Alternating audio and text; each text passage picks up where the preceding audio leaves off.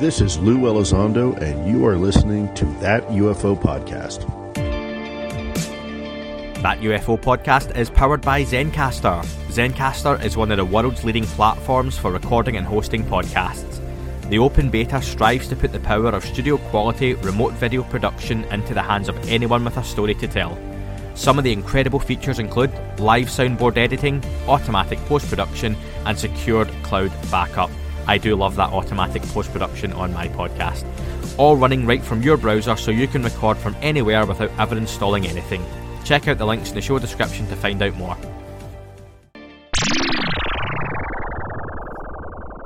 Hi, everyone, and welcome back to That UFO podcast. My name is Andy, and it's been an intriguing, interesting, confusing, and at times frustrating year for those of us with a passion for the UFO subject.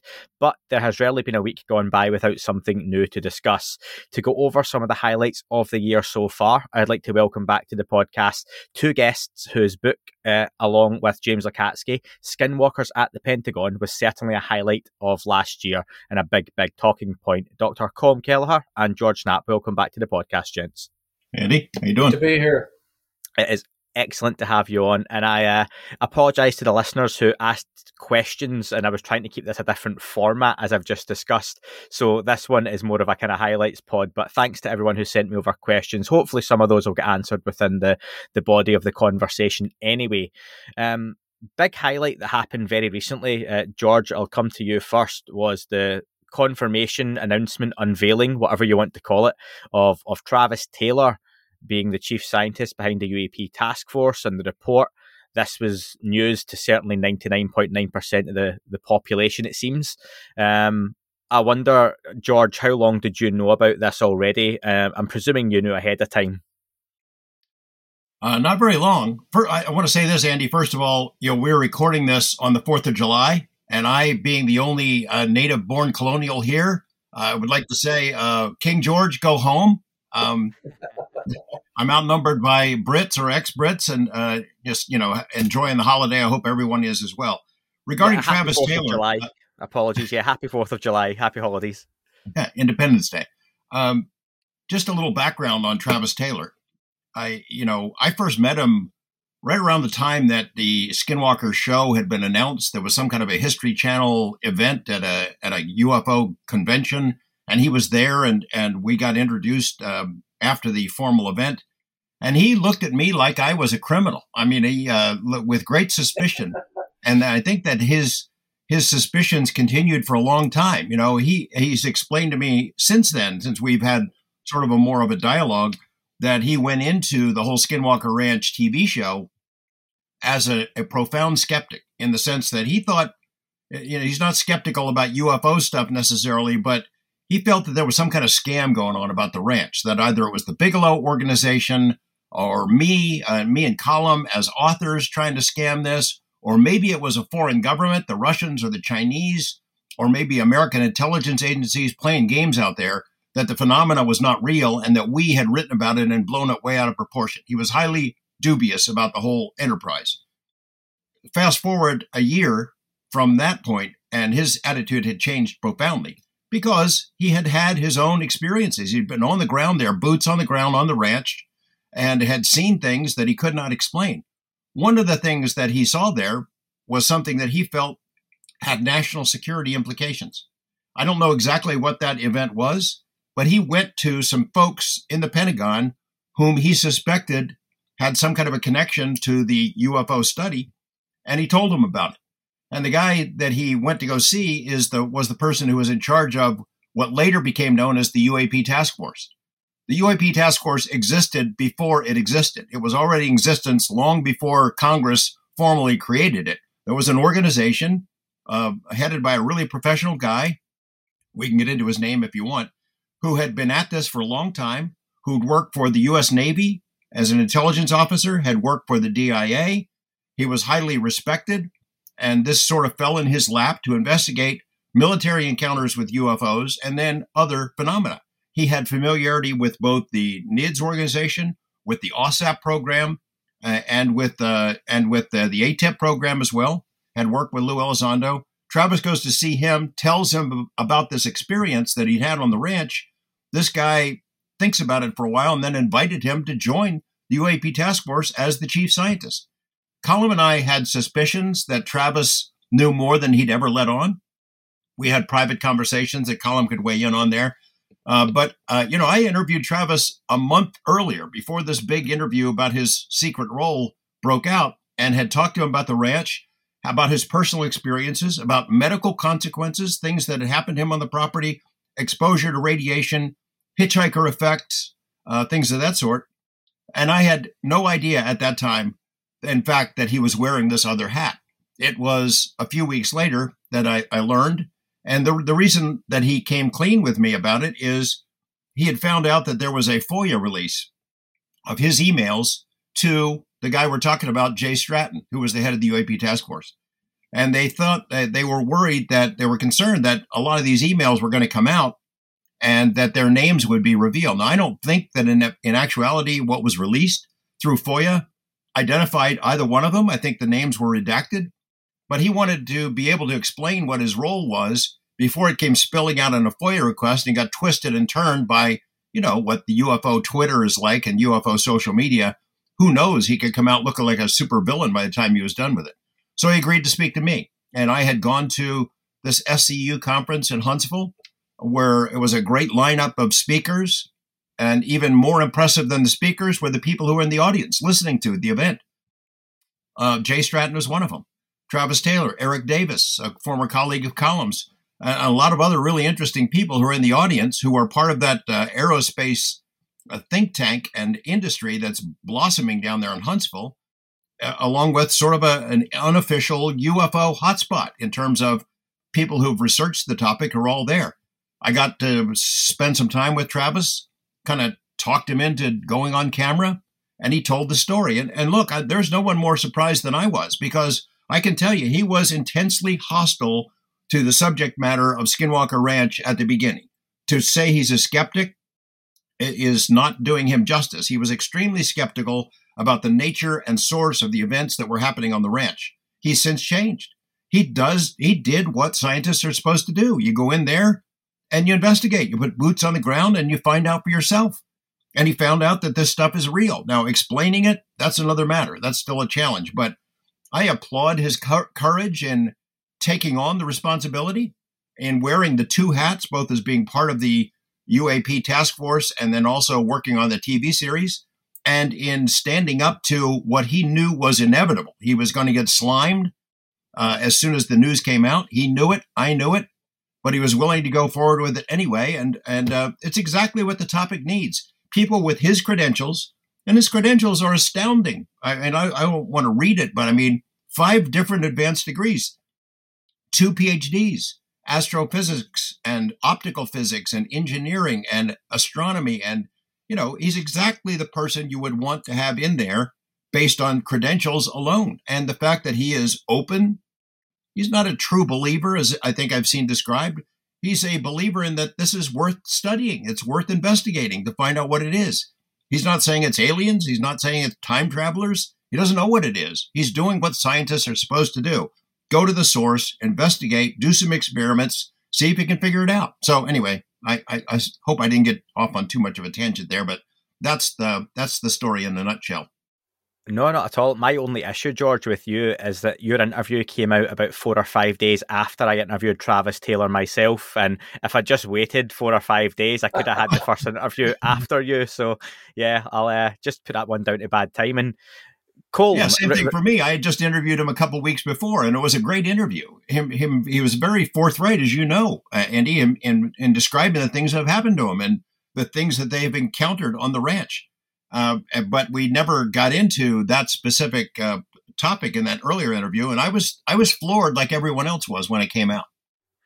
Yeah, I, I changed my opinion slightly on on Dr. Travis Taylor and speaking to him and the way he comes across and because he has a, a, TV persona and I'm going to ask you about that in just a minute. But Colm, what what was your reaction to finding out Dr. Taylor was, was leading the task force from a scientific point of view?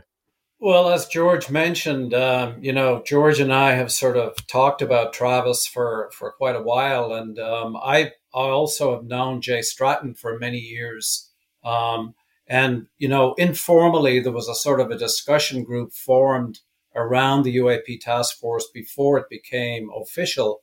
And, you know, there would be Zoom calls and telephone calls and signal texts and all of that. And um, Travis's name came up very, very frequently uh, during these conversations with these people who were either on the task force or who were associated with the task force as consultants. I mean, there was a, a sort of an informal, yet another budding offshoot of the Invisible College kind of thing um, that were discussing um, uh, what what was going on with the the UFO topic. And you know, interestingly, um, this was way before we had published, you know, skinwalkers at the Pentagon. This was even before the task force was officially announced. But Travis Taylor's name came up again and again and again. So, I mean, I I kind of knew he was um, part of that informal circle. I certainly didn't know he was the chief, uh, you know, the chief the chief scientist of the of the the whole enterprise. But you know, as things got more and more official over time, yeah, the the task force people changed. The numbers of, of di- different people who were associated in the inner circle and the consultants changed over time. But you know, one thing that that you know really struck me about the task force was even from the very very early days of the task force before it became official, there was a sort of an unspoken understanding and agreement that the the focus of the UFO topic should go beyond this um, only the physics and the engineering aspects of UFO performance, and that it should be a lot broader. And I was always struck in my conversations with these people who were either part of the task force or informal consultants about how, number one, incredibly knowledgeable they were about the um, you know effects of UFO UFOs on people, including all of the Skinwalker Ranch lore. And uh, a lot of these people were very familiar with the nuts and bolts of what happened on Skinwalker Ranch. So um, I found the task force and their consultants to be tremendously open, open-minded, way way more open-minded than say a lot of the people who have received our book, you know, Skinwalkers at the Pentagon. And you know, as George said, I think Travis Taylor started this whole thing extremely skeptical, and then he's had a, so many personal experiences, including personal experiences of the hitchhiker effect, that you know the the skeptic has you know transformed into somebody who is open to, much more open to the uh, the broad spectrum of UFO effects. So yeah, I mean, I, I think the guy is. Um, I I don't know him as well as George does, but I've I've heard him by reputation for many many years. George, you mentioned Travis Taylor's CV, and it's incredible. You say five advanced degrees, and there's a whole list of of other offshoots of jobs and roles and consultation roles he's done in different companies. Most of us don't have the luxury of knowing Travis Taylor uh, personally. What we see is a persona that is portrayed on TV, which is obviously at the the mercy of editors and a, a time constraint some say that has lessened the impact his announcement has in, in heading up that role, given the the character almost of Travis Taylor we know from Skinwalker Ranch, the TV show. Is that fair, or, or what what would you say to that? I, I understand why those questions would be raised, and Travis knew they'd be raised as well. But look, what do you want in a UFO investigator? His role on the TV show is the same as his role for the UFO task force it's to dig into this stuff, study it, and try to figure it out. That's not a conflict. They're the same thing. Uh, the fact that he has a, a high persona, a high profile job on television, it does complicate things. But I saw this this ridiculous article in Science uh, magazine put out by Keith Kloor. How how in the world that magazine, uh, with its reputation, publishes an article by a guy like him with his nefarious background and his personal history is beyond me. I mean, you couldn't publish a paper about Skinwalker Ranch in that magazine, but you can publish an article that guts somebody like Travis Taylor, a legitimate scientist who has an open mind and an insatiable curiosity, and, and just it was it was terribly unfair. There's no, you know, that article, like all the debunker articles, they all quote the same five people. They all quote each other. They interview each other as as experts all the same five debunkers all quote each other and repeat the same stuff, no matter who comes forward. This is a concerted effort to not only attack Travis Taylor, but to attack anybody else who might come forward. It's a warning. If you're going to come, if you're a scientist with advanced degrees and you take this stuff seriously and you make it public that you're willing to investigate it and, and take it seriously and follow the evidence where it leads, you're going to get your ass kicked. That's the message that was sent loud and clear. It was incredibly unfair. It was incredibly biased. They quoted only their little buddies who have a debunker newsletter, and uh, it was it was ridiculous. And it got repeated in multiple other media forums um, with with very little scrutiny, very little editorial insight. It was it was. Uh, I think it's it's representative of what's been going on with the topic for a long time. You know, the debunkers are so desperate now to hang on with their fingernails to the position that none of this is true. And in light of the UAP task force and their report and the congressional interest and the congressional hearings, uh, I think their desperation is in, has increased. And anybody who comes forward to advance, hey, there's something interesting going on here, gets attacked. And the attacks have become much more personal in the last couple of months than we've seen for a long time. I'm on the receiving end of it. I, I, I see it. I know it comes with the territory.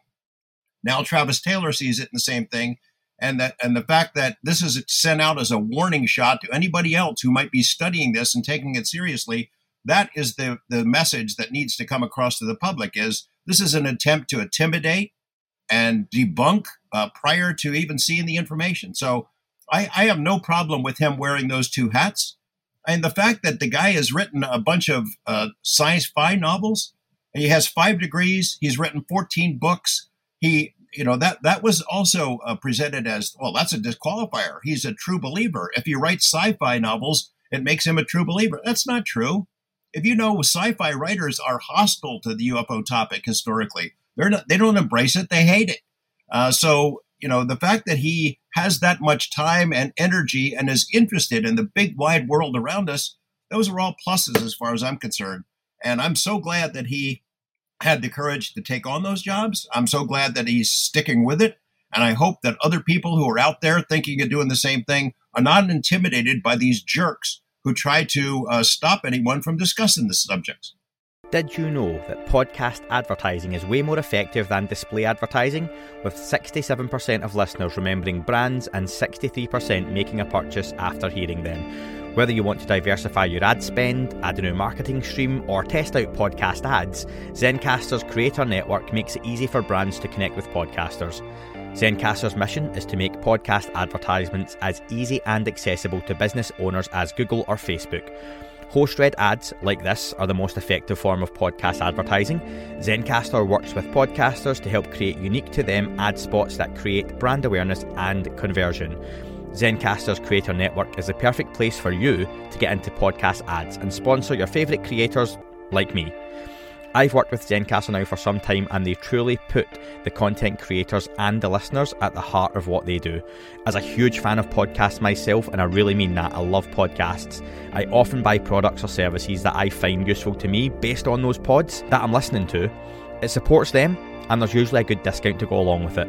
So if you're interested in sponsoring this show or another podcast with adverts for your business, go to zen.ai forward slash that UFO pod one, that's the number one, or click the link in the description and fill out the contact information so Zencastr can help you bring your business story to life. Colm, let me follow up something I, I, spoke to Travis about, if you don't mind, just while I've got you. Travis discussed with myself how lowered brain activity through different medications or meditative states can help people experience events related to the phenomenon. And on the other hand, drugs or uh, drugs like nicotine, caffeine, and such could hinder potential experiences. Is that something you studied during the OSAP days or were at least aware of? Yeah. Um. So, so what was the first drug you mentioned there? Um, he mentioned nicotine, caffeine being oh, detrimental oh, to, to those sorts of experiences. well, you know, there's a there's a long history of um, of the overlap between consciousness and and these kinds of of experiences. Um, so, you know, I think probably what he's getting at is is that the you know, all of these models of consciousness as they pertain to the brain um, are are increasingly getting uh, more relevant as time goes on. Um, especially, you know, the so-called hallucinogenics, DMT, uh, which which is, you know, um, one of the sort of uh, tools being used in the toolbox now to explore consciousness, and it's sort of uh, getting more and more widespread. So yes, I would agree that the you know uh, mindset and anything that affects the the mindset, anything that affects consciousness, will definitely either open up or close down um, receptivity um, on Skinwalker Ranch. I personally, when I was on the ranch, I was always very conscious of making sure that I was on so-called even keel, that, that I was not sort of all over the map um, in terms of emotions or feeling anger or any of that stuff. I tried to maintain a sort of a you know a, a psychological st- stability while I was on the property, and I did notice that um, people in my surroundings who tended to get angry tended to get explosively angry on the on the property at times. So um, there may be this connection um, we, you know, there were there were some times when we brought on um, people, for example, uh, remote viewers uh, were were interacting with the property. Uh, there were a couple of people who were brought onto the property uh, who had psychic abilities. Um, all of these people reported, you know, pretty intense experiences. There was one woman that was kind of uh, famously brought on during the very early period when Terry Sherman slash Gorman was, uh, you know, the owner of the property. And, you know, she absolutely sort of fell apart when she was on the property and she started reporting all kinds of really bizarre entities that were in her surroundings. And, you know, there's a, there's a reflective aspect of this phenomenon that reflects right back at you what your mental state is. And that's been very well documented throughout the decades. So that aspect can be get can can get really amplified. Um, but just um, I wanted to go back to this whole science magazine thing with uh, with with um, Travis Taylor because you know Science Magazine and Nature Magazine are the two uh, most impactful science journals in the world. If you go into a, a, a library in Moscow, you'll see a copy of Nature and a copy of Science magazine in the library. If you go into, and I personally experienced this, a library in the in rural France, the two main magazines that you'll see and open are Science magazine and Nature magazine. So, um, an article in Science magazine is incredibly impactful, incredibly sort of. Uh, it is at the very top tier of all science journals in the world. So, for for an article like what happened with Travis Taylor, to go into Science magazine is incredibly influential and incredibly impactful. This is not something on Twitter. This is read by half a million to a million people who influence policy, who are on top of policy, and who translate science into policy. So the, the damage that that article did is incredibly important. And um, the fact that a guy like Keith Kloor could actually put an article into Science magazine is a gigantic anomaly because normally the people who publish in Science magazine are at the very top of their game. They're like it's a level of prestige unlike any other in, in terms of, of, of publications. So a guy like Keith Kloor publishing even a, a news section in Science magazine should be extremely well vetted. Within 24 hours of the publication of that article, it became pretty obvious that um, Keith Kloor had mistakenly got the quotation from the Pentagon regarding Travis Taylor wrong. I mean, that, that sort of ineptitude and that sort of complete lack of professionalism is a complete anomaly when it's when it comes you know, to to publishing in Science magazine. It, it the whole thing is has got a very bad stench to it.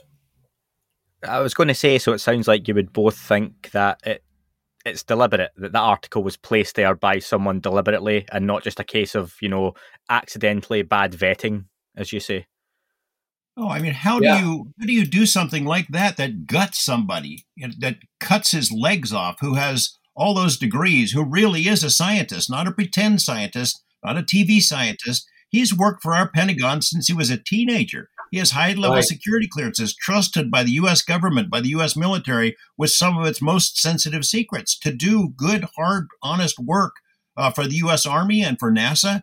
Uh, he's the real deal. And to have him gutted by the likes of Keith Kloor without even a comment from him, without any kind of a counter narrative at all, no, no, no other counter opinion at all.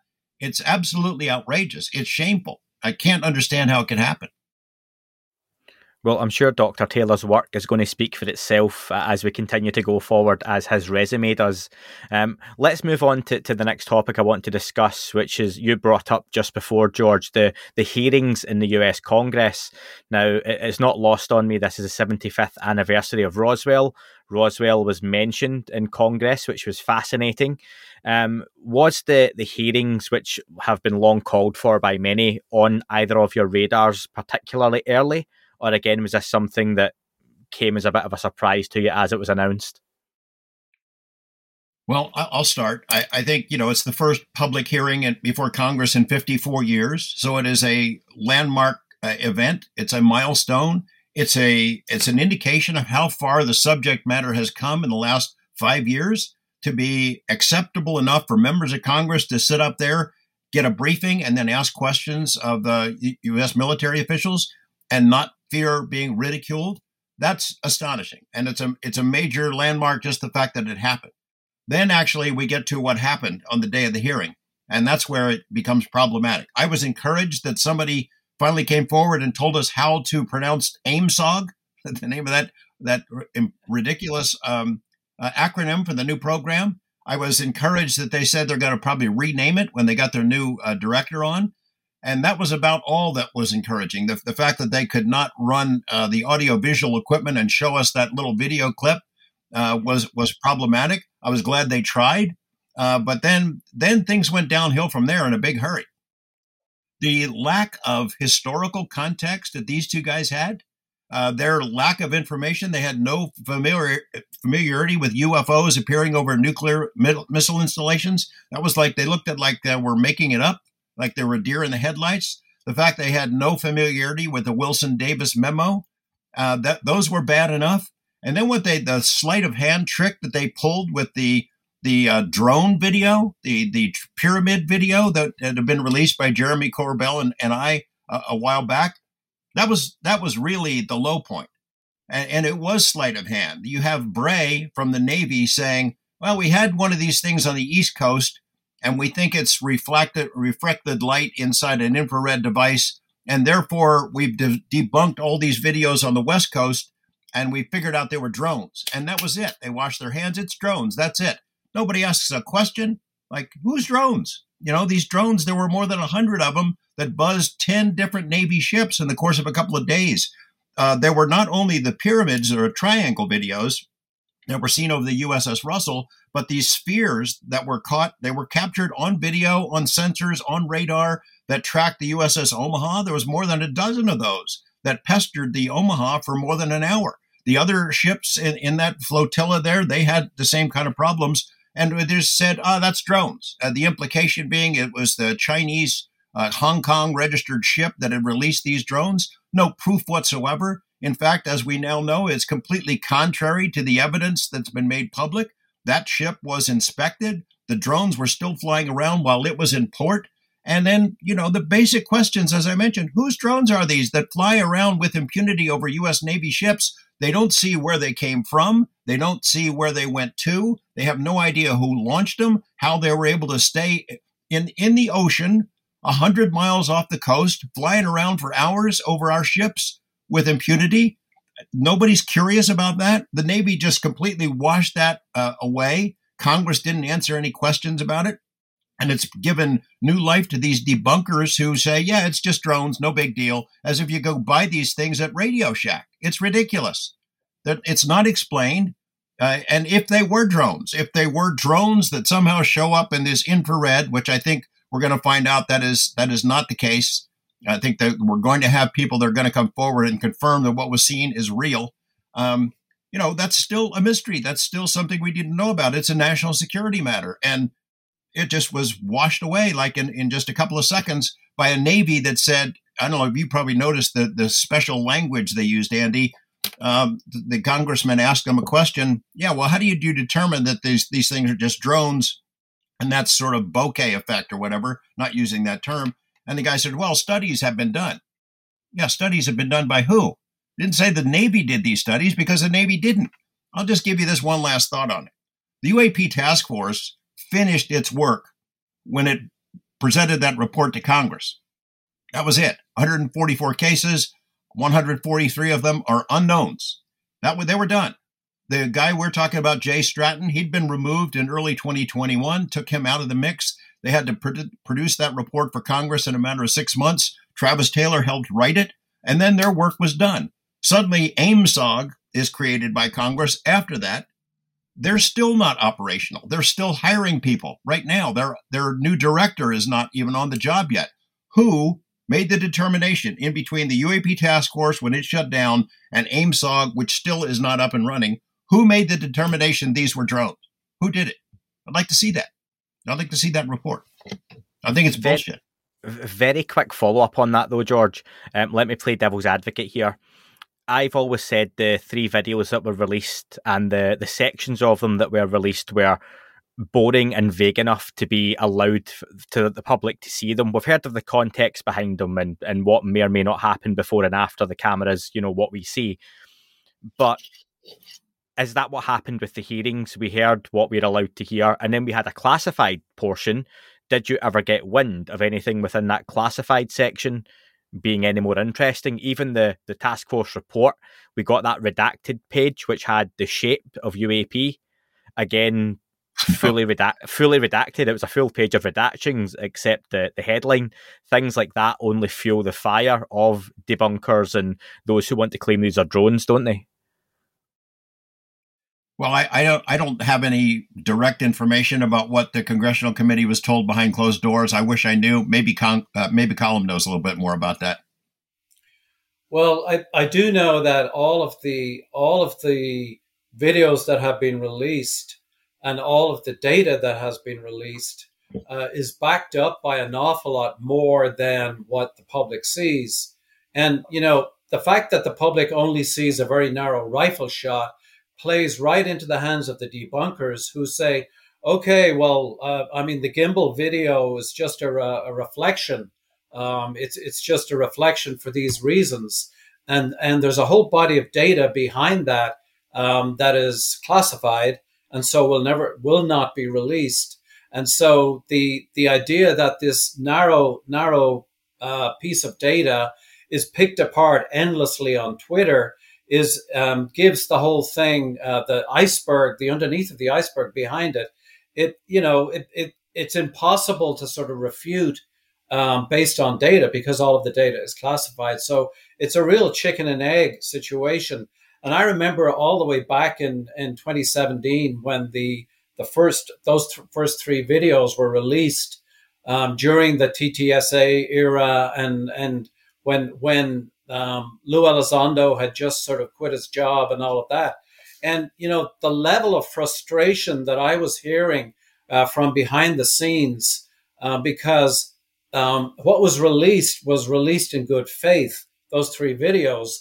But then you had uh, these armies of people on social media who were looking at a very, very small part of the data and tearing it apart based on almost no information.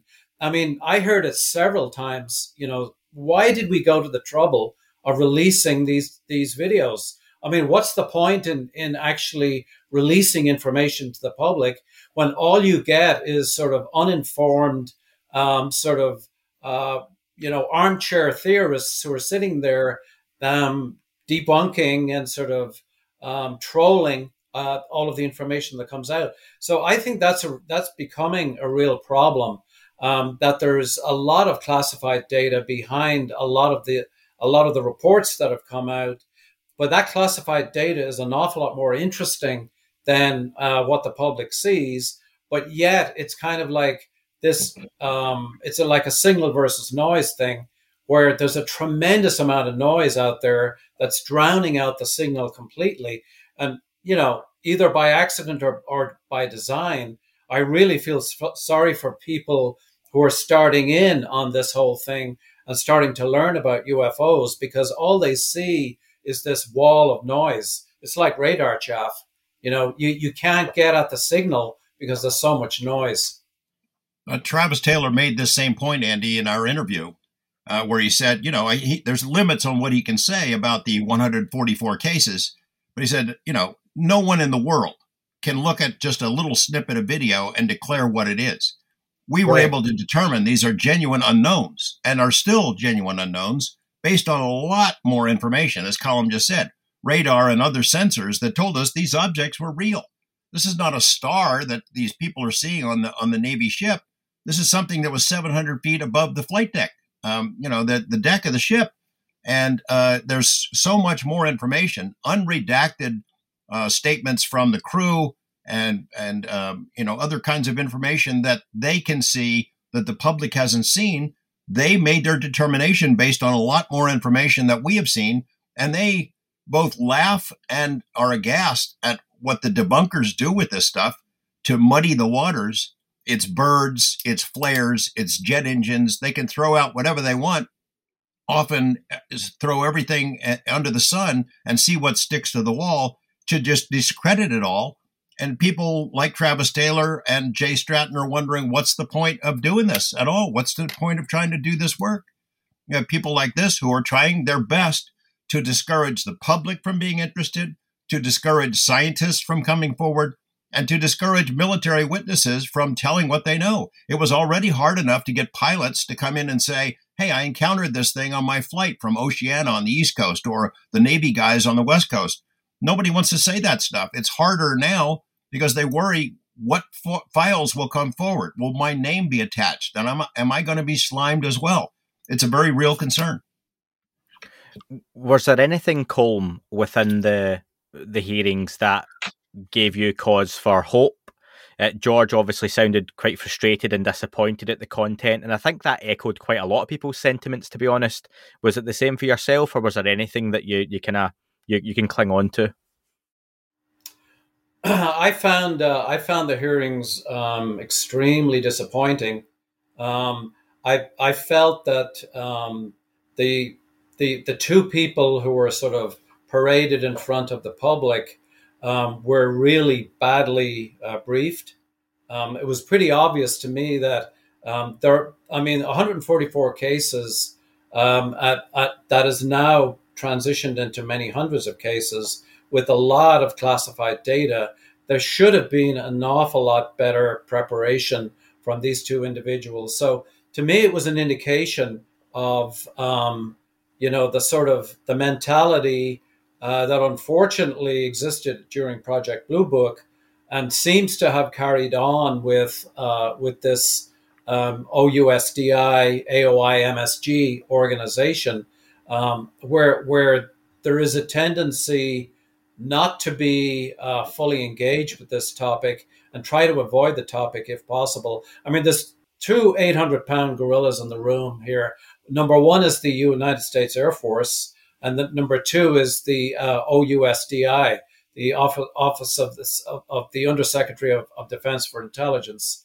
Um, so both of these uh, organizations have a long history that goes back decades who, um, with respect to a lot of hostility um, in, in the topic. And so those two organizations control a lot of the information that the public will ever see. And the United States Air Force continually has avoided and trivialized all of the data that, that it has accumulated over the years. And I mean, it was legendary during Project Blue Book what the United States Air Force were doing. Um, the Secretary of the Air Force, a guy called Frank Kendall, came out a few months ago and unambiguously said, "Look, as far as we're concerned, there's no there there." And so until we see it there there, we're not going to put the resources into it. So again, it's a chicken and an egg situation. the only bright spark that I saw uh, in the uh, in the congressional hearings was actually the uh, how well briefed the con- the Congress people were. Um, they were much much better than um, the two uh, the two guys from the Pentagon who were paraded out. Um, the the people uh, uh, from Congress were obviously very well briefed, um, and so a lot of the questions that got written into the record, official record, uh, during those hearings will be there festering, you know, like a you know like an unlanced boil, ready to be ready to be exploded. And there, I mean, it's kind of like landmines waiting to be uh, to be trodden on because they're in the official record and they will eventually be addressed. So that was the, I, I guess, the brightest part of it uh, for me was that the Congress people who were way, way more proactive and way more knowledgeable, and assuming the staffers are really the knowledgeable people, um, they're obviously pretty engaged with the topic and also pretty engaged with the uh, the community. Representative Mike Gallagher was one of those who impressed many people. Uh, and yeah. what stood out to me was he has age on his side as well compared to a lot of his colleagues. And I wonder, George, I'll put this one to you. Do you think that this is something that younger elected officials as a conversation are more likely to gravitate to? I don't know. I mean, he's an example that would prove the point, I guess. That guy, he's clearly done some homework. Somebody's briefed him or he's done the reading uh, there's another guy, Tim Burchett, uh, who is not part of that that hearing, not part of that panel, who also expressed very strong opinions. Uh, I think his exact quote was about the hearing: "We got hosed," was what he said, yeah. meaning we, the American public, the world public, got hosed by that because there's a lot better evidence, there's a lot more information, there are far better witnesses than the two guys that appeared there in that day. But goes guys like that who've clearly sunk their teeth into this topic, that's the only hope that we have. A lot of the other folks were willing to seem to be willing to play ball and, and accept whatever the, the witnesses told them. Uh, you know, I, I hope that that is not the case. I hope this was a, not just a one off. I, I hope that these guys will follow up on their promises that, hey, we want this answered. We want to know about the Wilson Davis document. We want to know about UFOs over Malmstrom. Get back to us on it. It'll be really interesting to see what kind of responses those guys give them. What do you think the chances are, George, that we get another set of hearings to follow this up? I, I think it'd be pretty good. I mean, I think those the congressmen who participated got a lot of attention, a lot of public attention, positive public attention, and I think that they have recognized that this is not a dead end, that it's not a, a, the third rail, that you can go ahead and talk about UFOs, and it could be a positive for their public uh, images and persona. So I, I, hope that that is that is what is conveyed to them, and I hope that they will uh, push that chairman for for more hearings. I suspect that that is going to be the case, but I haven't heard any dates for future hearings. Haven't heard any dates that might be in the future. Colm, if you were part of those hearings or at least trying to make up a manifesto of what should be discussed, what are some of the two or three main topics or, or, questions you would like to hear answered as part of those hearings? That is all for this week's show. Thank you very much for listening. Please remember to leave the podcast a review on your chosen platform. You can like, retweet, and subscribe. That would all be very much appreciated. The shows are being uploaded onto YouTube as we speak more and more. You can sign up at patreon.com forward slash that UFO podcast to access shows ad free as well. Please get in touch on Twitter, Facebook, Instagram, that UFO podcast. Of course, on Twitter, it's at UFO UAPAM. And again, folks, as always, keep looking up. You never know what you might see.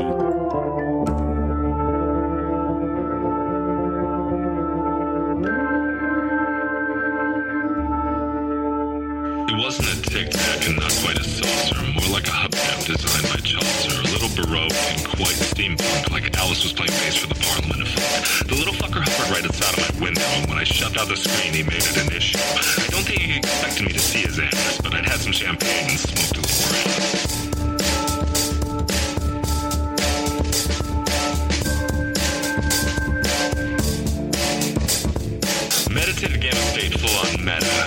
imagine how it could have been any better. I got to the top of the stairs and there he was. Like, you awake? I was about to abduct you, cuz.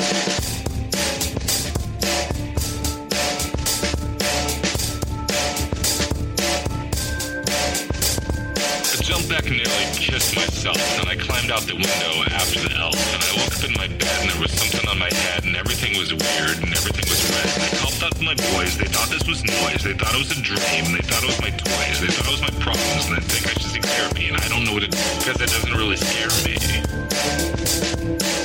me.